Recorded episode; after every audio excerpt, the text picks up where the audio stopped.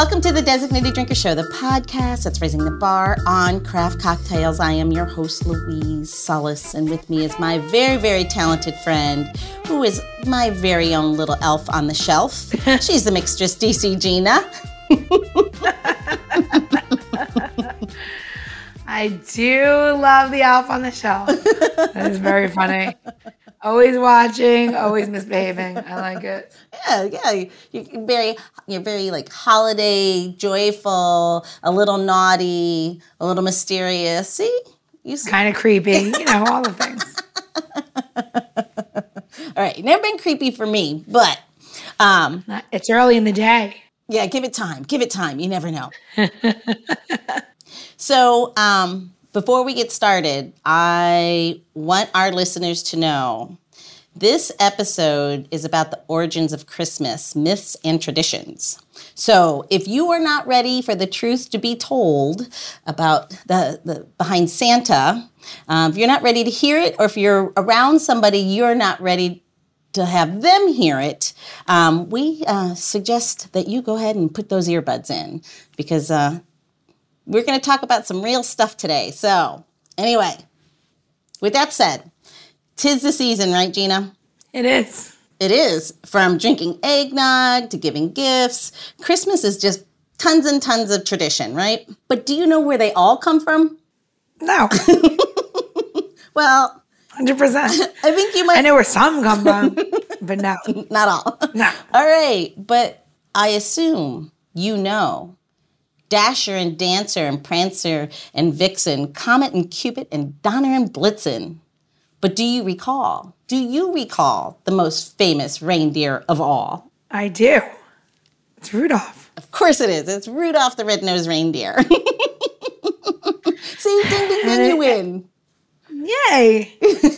did he really have a red shiny nose? That's what I want to know. Well, he did because, well, did you know that Rudolph was created in 1939 by somebody who resembled a person like me? Of course, is a copywriter in Chicago who um, was asked by the retail retail company Montgomery Ward um, to create a new character for its annual Christmas coloring book.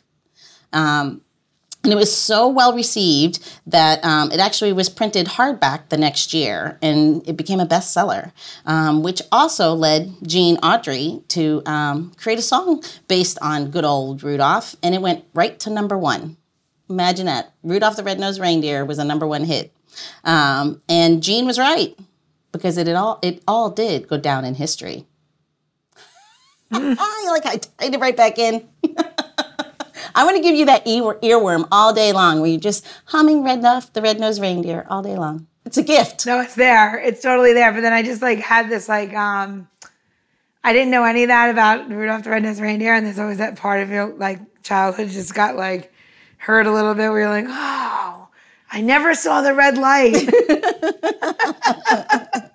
well, you know, uh, you know, earworms, you know, it's, it's a good thing. It's it puts us in the holiday spirit, right? Yes. So now that we've uncovered the origins of Rudolph, or at least as far as I know it to be, um, let's welcome today's designated drinker, shall we? He yes. is the author of The Myths That Stole Christmas and a professor of philosophy at King's College. Please welcome Dr. David Kyle Johnson. Welcome to the show, Kyle. Thank you very much for having me on, Louise and Gina. Absolutely. So, um, tis the season, like I said, right? Um, mm-hmm. And as the author of Myths That Stole Christmas, were you surprised about my, that little tidbit? Am I even close to being accurate about Rudolph the Red-Nosed Reindeer and his uh, birthing out of advertising? Yeah, no, uh, I was not surprised uh, for multiple reasons. You are because one, you are accurate. Um, uh, two, because most of the Christmas traditions that we have today, which many of which we think are ancient, um, are actually modern, and they they came out of consumerism. They were invented as ways to make money and sell things and that kind of stuff. Uh, so it's not at all um, surprising at all. Um, and uh, in fact, um, what's kind of interesting about it is um, when Gene Autry right does the song um, one of the first lines in it is like, "Are you know?" But you know, you you know all the other reindeer, yeah. but do you recall the most famous reindeer of all? Right, and this really gives the impression that like, oh yeah, the one that's like everybody knows and it's been around and like you know it's it, right when this was invented like last year, right? Um, and so it's it's something I call in the book a, br- a brand new old fashioned tradition. That well, a lot of times when these traditions are invented, they are invented with the veneer of being ancient and old fashioned, like kind of baked into their invention.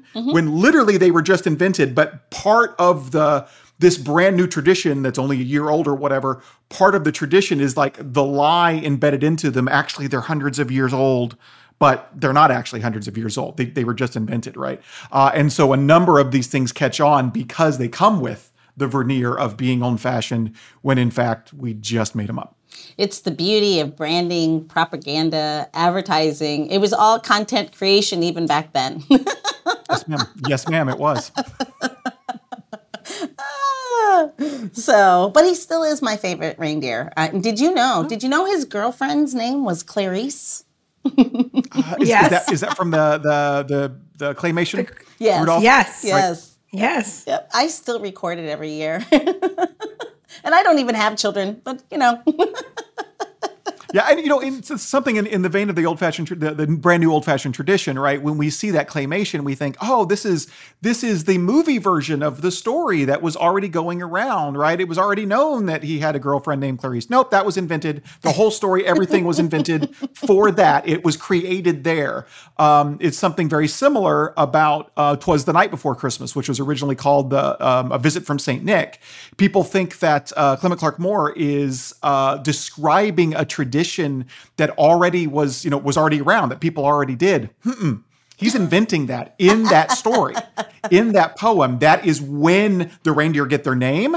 That is when uh, the kind of the, the chimney visiting and all that kind of stuff. Almost every element of that is new, and he's inventing it, giving it the veneer that it's been done for ages and ages and ages.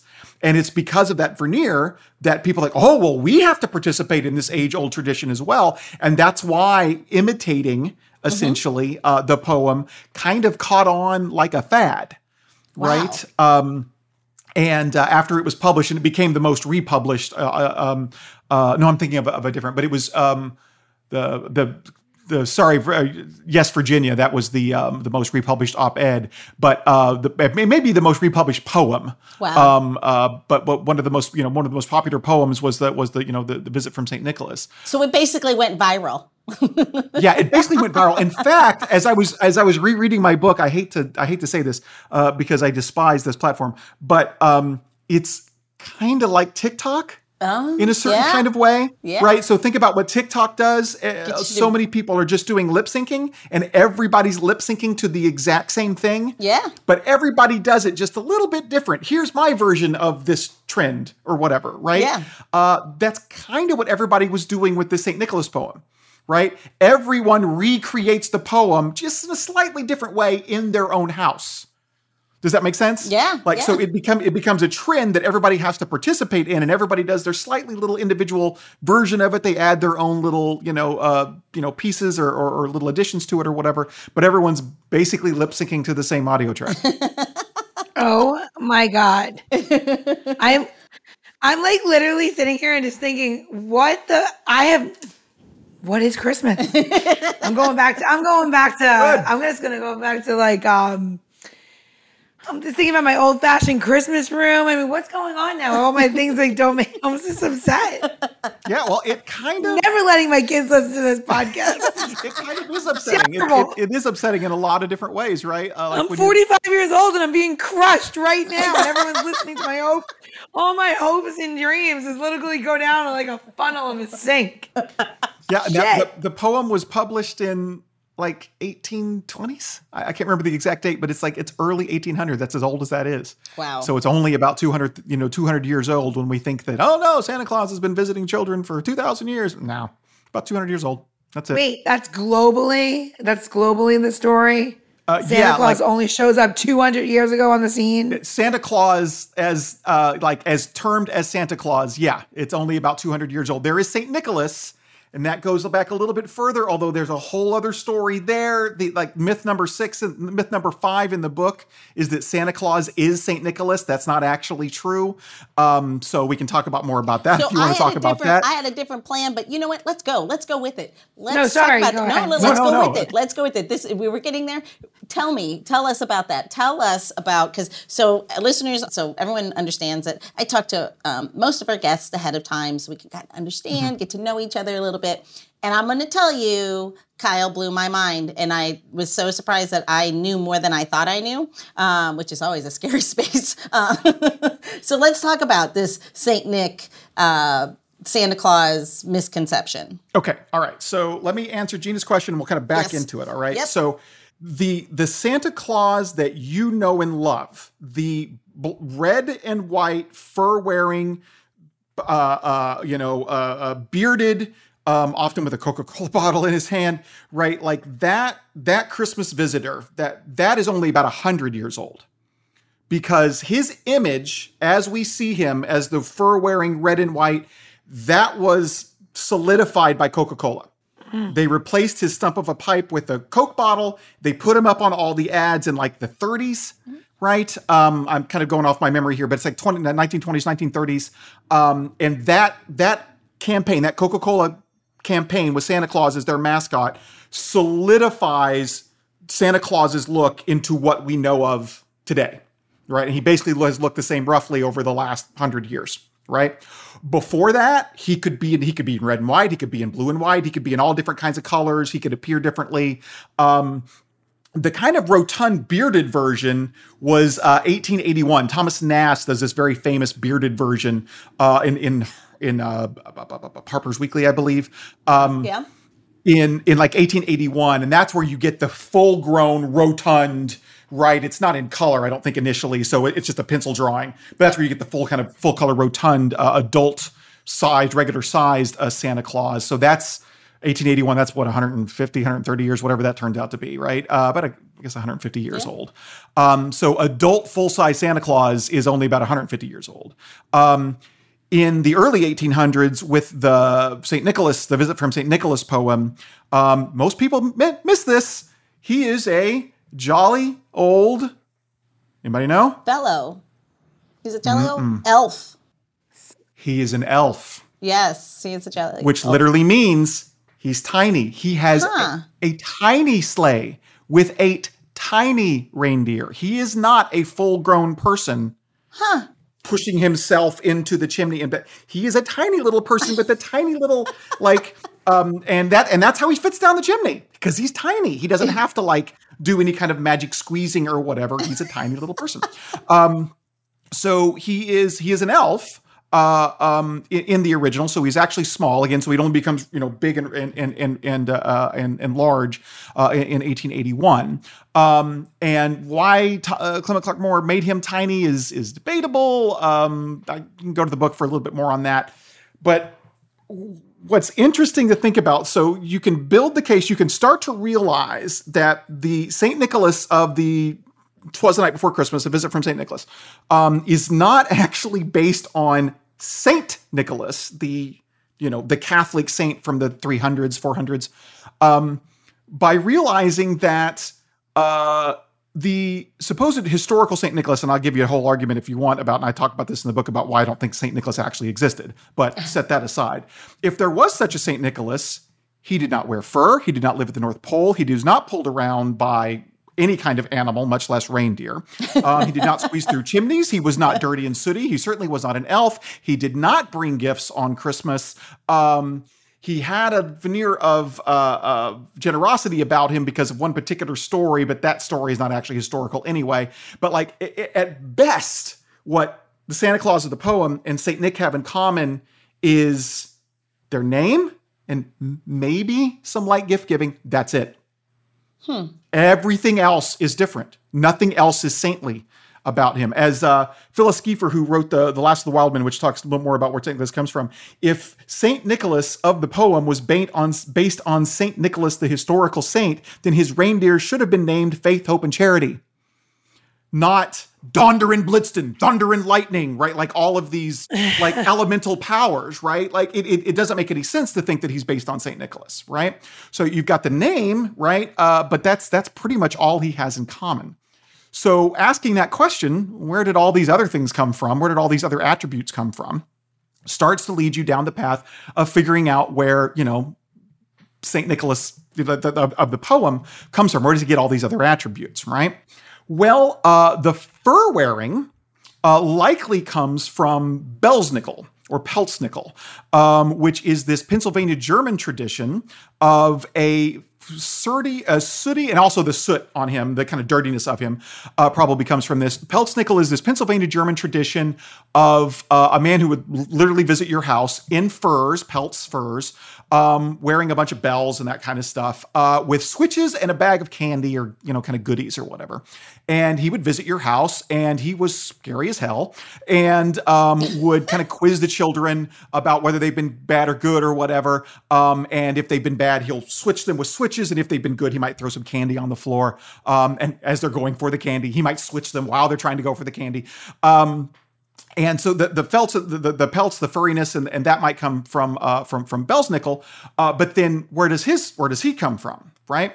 So what you see here to answer that question, you realize that in if you go back a little bit further in history, in Europe, you did have a Christmas uh, a holiday visitor of Saint Nicholas, right? The Catholic saint, and he would visit on uh, the, uh, the, anniversary of his death, which is uh, December sixth, I believe. Um, always get sixth or seventh, always get them mixed. I believe it's December 6th. Um, and he would visit and he would be in saintly robes and all that kind of stuff. And he would do something similar where, you know, he would visit and you know, quiz you on Bible verses, see if you've been good or whatever. And this was a physical visitation. This was not something that we, like we do today. We pretend that Santa Claus visits the house and we plant some evidence and, and, and uh, uh, you know, presents and that kind of stuff. Mm-mm. in Europe, and still this happens today in Europe uh, uh, as well. Although usually it's more public appearances, but you know, 1700s and you know before this for a few hundred years, you got a guy dressed up as Saint Nicholas coming to your damn house, right? And he's doing the quizzing and he's asking the kids the questions and that kind of stuff. But he was never alone, okay? Because unlike Santa Claus, who really is only kind of jolly and wonderful and the only kind of bad stuff that you might get is maybe he leaves you a, a, you know a lump of coal instead of giving you a gift or something like that. Not St. Nicholas. When St. Nicholas visits your house, and again, this is physically happening in person, okay? When quote unquote St. Nicholas visits your house, the guy dressed up as St. Nicholas visits your house, he's not alone. He often has something called the Christkindl, which is this little girl with like uh, like uh, candles in her hair. Uh, but more worrisome is he's got Krampus or some kind of helper with him, Krampus. literally in yeah. little, literally in change, right? And you've probably heard of Krampus before. He's become popular in the last ten years. They made a horror movie about him. multiple horror movies, multiple horror movies actually about Krampus. Yes. Um, which is a wonderful the, the costumes in that there's no cgi in that. They actually have somebody dressed up as krampus like and it is fantastic. But he doesn't look like that in person usually. I mean it, it's kind of based on krampus but the krampus of the movie is a little bit more elaborate. Uh, what you would have is somebody in furs right? Uh, dressed in furs. Uh, they would have horns. Um, if I don't know how they pull this off costume wise back then, but the Krampus is traditionally supposed to have one cloven hoof. Um, but he's he's dressed in goat furs and horns, and he's in chains. And so, you know, Saint Nicholas shows up with your house with Krampus in tow, and you know, if you've been good, hey, maybe you get an apple, maybe you get a, you know, you know, uh, you know, some kind of treat or whatever. They wouldn't really have candy; they didn't have Hershey bars back then, right? But if you've been bad, whoops, Saint Nicholas might drop the chains and release Krampus upon you. And if he does that, right, he could he could haul you off to hell. He could add you to his chains, pull you away, stuff in it, stuff you in his sack or whatever, and, and haul you off. Right. And so what Belsnickel essentially is, Belsnickel, the German, the, the Pennsylvania Germans um, that were coming over, which by the way are some around here, I live in Pennsylvania, are called Pennsylvania Dutch but they're not actually Dutch. They're German. The reason they're called Pennsylvania Dutch is because Americans are dumb. when the Pennsylvania Germans were asked, Where are you from? they would reply, Deutschland, which is German for Germany. Yes, yes. And the idiot, idiot Americans would go, Oh, you're Dutch. Deutschland, Dutch. You must be Dutch. And so they're called Pennsylvania Dutch. They're not Dutch, they're German. Um, just like just like American Indians aren't from India. Um, and so it's the same kind of Americans being being dumb, right? So, uh, but what the Pennsylvania Dutch, uh, I just did it. The Pennsylvania German tradition of Belsnickel is is basically Saint Nicholas and Krampus kind of mished together into one character, so that he's Nicholas, but he's furry. He's got the the furs of of uh, of of Krampus. Sometimes he even has the horn. There's actually a um, a Belsnickel tradition that goes on in Kutztown near where I live, and that one has horns. They're antlers, but he has he wears horns every year, um, or at least for the last few years he has. Um, and so it is really an amalgamation of those two characters. Okay. So that is partly where the Santa Claus tradition comes from. But then we also realize that, like St. Nicholas rode a horse, right? Uh, whenever he made his visits, but that's not reindeer, and they didn't have a name like that. Um, so where does that come from? Well, we realize then that other like pagan gods, like Odin, were pulled around the skies by um, uh, uh, what's the name? Um, Gnasher and Cracker is the is the name of his goats. Oh, and it turns out that Gnasher and Cracker is just German for like Donner and Blitzen. It's thunder and I was lightning. like, I was gonna say, well, it sounds like Donner's Donner and Blitzen. yeah, it's Donner and Blitzen, which is just it's thunder and lightning in German is Donner and Blitzen. Um, and so that that's partly pulled from there. Um, the Christmas visiting Odin. There's another god called Julbuck, another one Birchta, who would who would uh, visit with Odin. They were actually the December visitors. They would come around in December and you know bless or curse and that kind of stuff. You would even like leave oats out for Birchta's horse so that she would be, you know, see favorable up- upon you. And that's obviously a precursor to milk and cookies and that kind of stuff, right? and carrots for And the so- reindeer. yeah, you and carrots for the I reindeer. always leave carrots for the reindeer. Exactly. So these all these all things have have precursors in in pagan gods. Um, and so that's where some of this stuff from Santa Claus is coming from. But then we start wondering, okay, you know, where, where do those traditions come from, and how does this relate to Saint Nicholas? Okay, so um, I, I, I take a lot of this from Phyllis Siefker's book called The Last of the Wild Men. Um, and what she she lays out this argument where um, I'll, I'll start from the beginning. There is this ancient, ancient tradition of uh, a way to bring the spring back. Think about, and Christmas has so much to do with this. Think about what it was like to live 3,000, 4,000, 5,000 years ago when winter would set in. You thought the earth was flat. You did not understand what caused the seasons. It was a time of, you did not have heat, right? You had fire. That was the best you could do, right? You did not have refrigeration. You did not have anything like that. Winter was scary. A lot Sure. of people didn't survive it. You would not have enough food. It was very cold. It was death. And like all the trees around you were dying and all that kind of stuff. It was it was very and, and you actually didn't know for sure that it wouldn't last forever. Right? Everything's dying. Yeah, it's always come back in the past, but maybe it won't this time because we don't understand why it revives every Sure, year. sure, right? sure. Yeah. And so they invented traditions essentially to help bring the spring back right? And since they worked last year, because we did them, and then spring returned, right? It's a it's it's confirmation fallacy, right? Uh, post hoc ergo propter hoc, you know, after this, therefore, because of this. Sure, it's interesting that you you say that because if you think about like the the emotional pull, the same reason we do it still, right? It's how we build in traditions or uh, all of the things that we do, whether it's just in our personal space, not just necessarily around Christmas. We want to make sure that we're feeling positive, like you have the hope for tomorrow, the hope for spring. Um, it was, it's really interesting that as you build these traditions, even like you said, in the darkest days, you you need people to hold on and do you create these so that you have that emotional and mental like pull like you'll get through this yes we don't know but we will kind of thing Right. Yes, right. And, and that's why Christmas occurs like it does. So there's something to say for just the tradition itself and like the invention of traditions, and they kind of hold us together in a certain kind of way. And so if we've always done it, we continue to do it, and there's some societal value in that, right? Yeah. Um, and then today, what this is this is this is what I consider the magic of Christmas, right? Um, Christmas Day is one of the shortest days of the year, least amount of sunlight. It is the it is the beginning of winter. It is literally the pretense of death right? Like it is, it is winter is coming, and and and uh, all other things being equal, we didn't have the technology. A lot of people would die. It would be it would be awful. It we, but instead, we consider that day the hap- happiest season of all, right? It's tricked us into thinking that what should be the worst day of the year, the shortest day of the year, the cold, one of the coldest days of the year, the you know the day before everyone's about to die or whatever, like it tricks us into oh no, this is the best. This is the best. Right. This is this is this is the most awesome time of year, right? And so it has that societal value in kind of tricking us into thinking what should be worst is actually best right? Uh, and then so we, you know, what it is best is great, but also what is worst, we think that's the best too, and it kind of keeps us going, right? But in the ancient times, it had this other element of like, so we do the traditions because they're traditions and we like them and we make it think, it's the best. It had this extra element of, and if we don't do this, spring won't come back and then we all die. Right? We've got to do this. I think it's human uh, nature, right? I think that we still do that today. We become, uh, and to your point, this is historic. I mean, this is ancient times.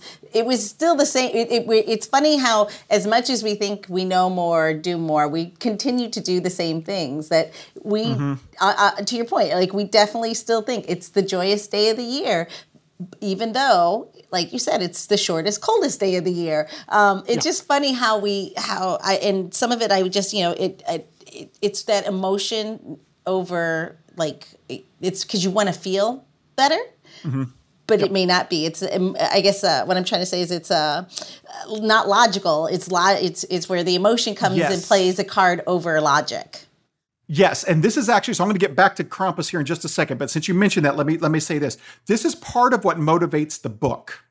Okay? Let me give you an analogy and then and then I'll, I'll, talk, I'll talk about the book. So, in the book, I talk about this tradition that we had for a long time of lighting candles in Christmas trees. Right? So, we used to do this to light our Christmas trees. We would have these, we would have just called fire. light candles in Christmas trees, right? And they that obviously you have a dead tree in your house, the candles would catch them on fire, right? Now, in Germany, where this tradition started, that wasn't a big problem because their house were made of stone and they cooked inside anyway. So if, if the Christmas tree caught fire, big deal, throw it out. Your house smells like smoke eh, for a while. It already does. You cook inside, not a big deal, right? Yeah. But you transplant that tradition to America where everyone's house is made of wood yeah and houses are burning down all over the place, right? but do we stop? Do we stop putting candles in our Christmas trees? No. The again, idiot Americans kept putting candles in their Christmas trees. They kept catching on fire. Houses continually burned down, right? And we kept doing that tradition simply for tradition's sake, even though it not only didn't make sense, it was literally killing us. We kept doing it. Do you think Right? maybe? Now I'm going to jump on, jump on, go out on a limb here. Do you think maybe the the desire to put fire in your tree could that have been the birth of electricity? Maybe I don't know. I'm Not going the- out on a limb. not not the birth of electricity, but what what what eventually gets us out of this habit of lighting candles in our trees is the invention of electric electric lights for for trees, and so people start doing that instead, right? Which can still catch fire, but, well, I'm just trying. I was trying to make it bigger. You know. Right, but I don't think it's up. quite that big. It doesn't quite make it that big, right? But part of the point here is that traditions can be good, but they can also be harmful, right? And realizing where they come from can help us kind of break free. Like once once we realize that, oh, I, I do this tradition, it's a little harmful, but hey, it's been done for a thousand years. I have to keep doing it. Once you realize, nope, that tradition's only 50 years old, you don't have to keep doing it. You can go, oh, oh, I guess I can stop doing that then, right? Like you don't feel that pressure, right? And so the the whole book is predicated on the idea that Christmas is wonderful. It is, and I love Christmas, and I you know hold Christmas parties, and I put up Christmas lights, and we do da da da da. There are lots of elements of it that are harmful and that we need to get rid of and that we need to change. But we feel like we can't because it's all ancient tradition. And part of the purpose of the book is to teach us now that's not actually an ancient tradition. It's something that was invented to take money out of your pocket. If you want to get rid of it, you can and you're not doing anything that's wrong, untraditional, or whatever. That's just something somebody else made up. You can you can do without that, right? So that's kind of like the, the whole book is kind of predicated on that idea, right? So speaking of which, one of the things I think that we should give up ideas that the, idea that we should lie to our kids about Santa Claus. Part of doing that is realizing where the tradition comes from. So to go back to Krampus, Phyllis Siefker talks about this old ancient tradition to bring the spring back that involved what she calls the wild man. The wild man was this belief, this, this entity, people believe that this entity lived in the forest. He was a half man, half goat, essentially, that made him tied to nature. Him and nature were kind of one in a certain kind of way. And so when the days started getting shorter, they would perform this ceremony where they would go out and capture the wild man and bring him to the middle of town. They would chain him up in, in chains and bring him to the middle of town. Now, of course, what's actually going on is, is the priest or somebody in town is dressing up as the wild man and they're putting on a play, but that's what's going on. They, they, they do this tradition of having someone dress up. They pull the wild man into the middle of the town and then they uh, basically this is all he's a fertility god because he's he's you know tied to the uh, to the earth he copulates with a young woman in the middle of the town square Well, hello. and then and then they kill Very him different Christmas tradition. very different again, well that's a very different. I don't think I'm going to adapt that one. I don't think I'm going to bring that one. probably don't want to bring that one back, but you will be surprised as I continue here, I think, about how much sex is involved in Christmas traditions. It has only recently kind of been domesticated where that is not the case, uh, except for like, you know, office parties and stuff like that. Um, but, um, but sex was actually a large part of Christmas traditions for a very long time. And a lot of that dates back to this tradition. So That's where all those summer babies come from. yeah. so they they have they have the, the wild man copulates with the woman in the town square, sometimes literally, sometimes figuratively. And then the wild man is killed, sometimes literally, sometimes figuratively. If it's figuratively, they have a doctor come and revive the wild man from his uh, you know from his slumber and it wouldn't be like i'm doing shock paddles right it wouldn't actually be that they would do some kind of voodoo or whatever bring him back and then you know the person playing the wild man would be revived and run back out into the forest and since he was dying but is now revived the earth will revive with him and that will bring back the spring if they literally killed him, which sometimes they did, it would be the offspring in the young woman that would be his revival, and that's what's supposed to bring back the spring. Wow. But that was this this tradition that they did. All right, worshiping the wild man, uh, uh, revering him, doing these kind of traditions continues on through the years. All the way up until after Christianity is founded. So, when Christianity is coming through Germany, trying to Christianize those damn pagans, they find this wild man tradition. All right. And again, I could I give all the details for the argument about you know the, the historical evidence for why this seems to be the case. Um, but essentially, what happened during that time is two things happened to try to Christianize these German peoples with their wild man tradition and that kind of stuff. Once some people, part of the church at one point, essentially declared the wild man to be Satan. You shouldn't worship that thing, it's Satan.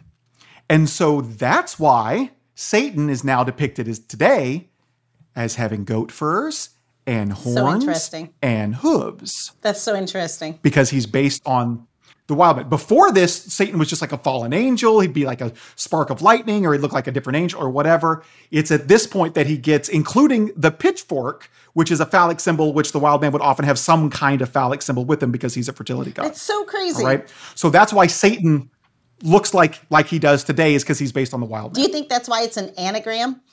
Santa and Um, Satan. no, it's not actually. That is a weird coincidence that Satan and and Santa are an anagram. Um, it that is a coincidence, but it is it is kind of symbolic in a certain kind of way. Um, because we can talk about where the Santa name comes from, and it doesn't come from Satan. Um, so the other half of it is what they seem to do. Okay, so what um, Christians did as they Christianized the pagan peoples so so often, and you can see this in edicts from the church and that kind of stuff, is is they employed what I what I call a a a, a, like um, an adopt what what's the what's the phrase I, I use adapt and adopt method. Okay, and so you're not going to un you're not going to take their religion completely away from them and just stick in Christianity. No, that's not going to work. It's not going to stick, right? So you're going to assimilate them with this with adapt and adopt method. What you will do is you will just the gods they already worshipped. Oh no, that's the god Mars. That's not Mars. That's Saint Martin yeah. right? Or this god, that's Saint Christopher. That they they make saints out of pagan gods, and that's why there's so many stinking Catholic saints. And the the Bal- the Bollandists, who were a sect of Jesuits, actually went through the list of all saints and got rid of a whole bunch of them because they realized that a whole bunch of them weren't historical because they were just sainted pagan gods. All right. And so my contention is that is what Saint Nicholas is. Saint Nicholas was never actually an historical saint, and again, I lay out all the all the argument for this in the book. Um, he is like so many other Catholic saints. He's just a sainted version of a pagan god, and in this case, the pagan god is the wild man. And in fact, That's so crazy. and in fact, the wild man often went by a whole bunch of different names. Uh, if he was a little bit rougher, he'd be the Rue Klaus, um, or uh, the which was like the rough claws. Um, but Klaus was the kind of common element of his name, so you would describe him in different ways. But he was often went by some version of Klaus. All right. Um, now in America, if your name is Nicholas, your nickname is Nick. Nick. Very good, right? but in Germany, in Germany, if your name is Niklas, your nickname is not Nick, It's Klaus. Klaus. I wish our listeners could see. I wish our listeners could see Gina's face right now. He's so upset. She's like, Keep Kyle's going. ruining it, but I'm loving it, but I'm hating him, but I love it. No. I haven't even spoken. I'm just staring at him. Should do- that should do all of that to you, right? So when you saint the wild man, when you saint the Klaus, what he becomes is Saint Niklaus. And it is is evident in the fact that as soon as Saint Nicholas starts visiting people's homes, he never does that alone. When he first appears on the scene, he's already got the wild man in tow. And so the other way of deposing the wild man was essentially sainting him and then also simultaneously turning him into a saint sidekick, like his evil sidekick. Right? Oh, that's kind of Um, like me to Gina. There you go. Evil sidekick, right? and so historically what happens, so you have the wild man, the wild man becomes sainted, he becomes this and, and the sidekick of of um of, of Saint Nicholas, that tradition, I'm getting a little bit oversimplistic here, but that tradition merges into Belsnickel, and then the Belsnickel tradition very likely influences how Clement Clarke Moore uh, uh, paints him in the poem, right? Harper uh, uh, in Harper's Weekly, um, Thomas Nast turns him into a full-grown rotund person. Coca-Cola makes him wear red and white, and that's where Santa Claus comes from. That's the birth of Santa Claus. Right. And Santa is is Santa is just like uh, basically um, when you you get Saint Nicholas, right? It's it's that Saint Nicholas that that, that comes out of Santa Claus, Santa Claus that, that comes out of that. Um, but the Santa part of it is really just the saint part of it. It has nothing to Yeah. do with Satan. The word Satan referring to the devil, they would not have referred to um, the devil with Satan at all. They would have called him the devil or or old Nick. That's another word for Satan Yeah. is old Nick, right? Uh, and so that has nothing to do with Santa, right? But it, old, you know, jolly old Saint Nicholas, right? That that is definitely where it comes from. All right, Gina, it's time for your trip. I mean, your trick. so take us on a I'm trip. gonna take a trip. I'm gonna actually take a trip into my childhood and start to cry. Okay, time for the tips and tricks, folks. So we're ready for a holiday trick, if you will. It's one of my absolute favorites. It is the chocolate and chai mix. It's so um, amazing, right? So chai meaning tea, right? Well, I love uh, that flavor. It's actually taken on its own um, persona now. Uh, chai, people will say, oh, it's you know chai flavored. Meaning what they're saying is it's got masala spice in it with your black tea, but you can find it in your grocery store and everywhere else. Like it's flavored with vanilla, uh, different flavors, whatever whatever floats your boat when it comes to tea is what you need to use the base for this drink. So what you're gonna do is you're gonna steep your favorite tea, and I'm using a vanilla um, chai right now, which you can. I know you can't smell it, but it smells so delicious right now. I smell like all the clove and all of the um, different flavors and the um, cinnamon that's in uh, chai.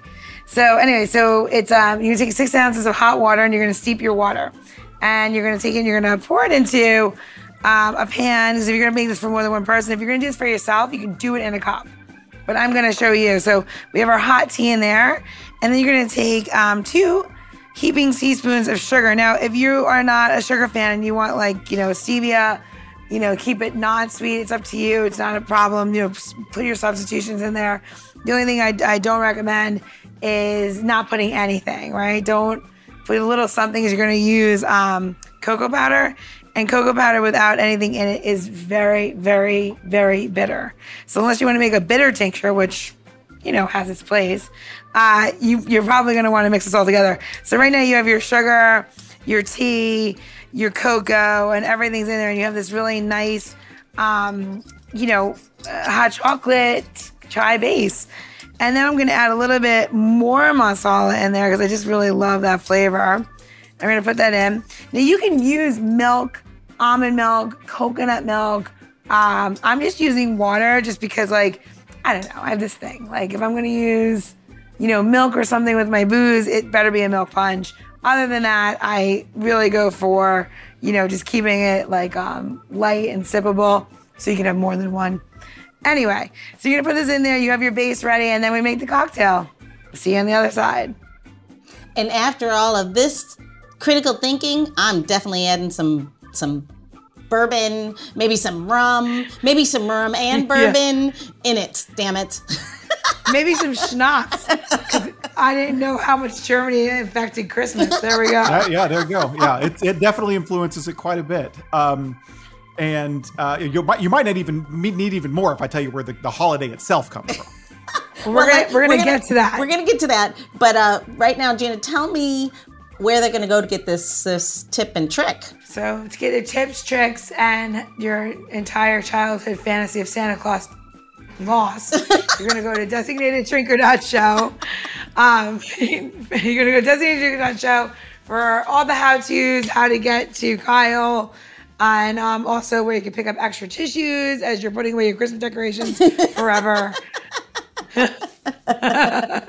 Not at all. Not at all. It's all. I mean, I think it's really interesting to learn this the the the history behind these things. And to your point, Kyle, well, there are other things we can do. And you're right. It is based on capitalism. Even though uh, we we I am a sucker for it all. Yeah, I think I think it makes you like it more and it makes you able to own it more so you can enjoy your celebration more because you're not confined to the way other people think you should celebrate it. You celebrate it the way sure. that works for you, and that makes you more glad to celebrate it, right? Yeah, totally agree. Yeah. Could not agree more. Could not agree more. Um, that's why I'm so happy that you're you came on the show. Um, but this does bring us to the end of part one, with Professor David Kyle Johnson. Um, he is the author, again, just so you remember, he's the author of The Myths That Stole Christmas. Um, but again, if you're anything like me or Gina, one round is never enough, and you can never get enough Christmas treats. Um, so top off your eggnog or whatever you have in that glass and get ready for part two of this episode as we continue our boozy banter. And Gina's to share an a delicious holiday worthy cocktail recipe that is uh, nothing but truth. so ho ho ho.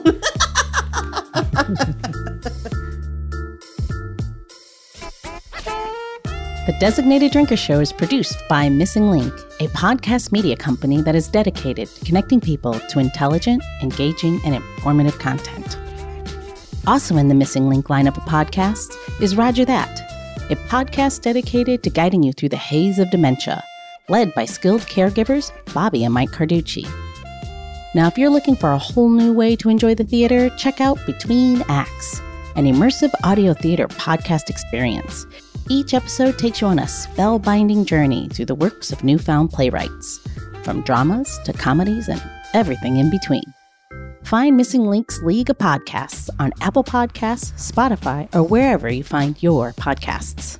Please don't forget to subscribe, download, and review the shows. Your review helps our shows reach new audiences. Find out more about Missing Link, visit missinglink.company. That's missinglink.company.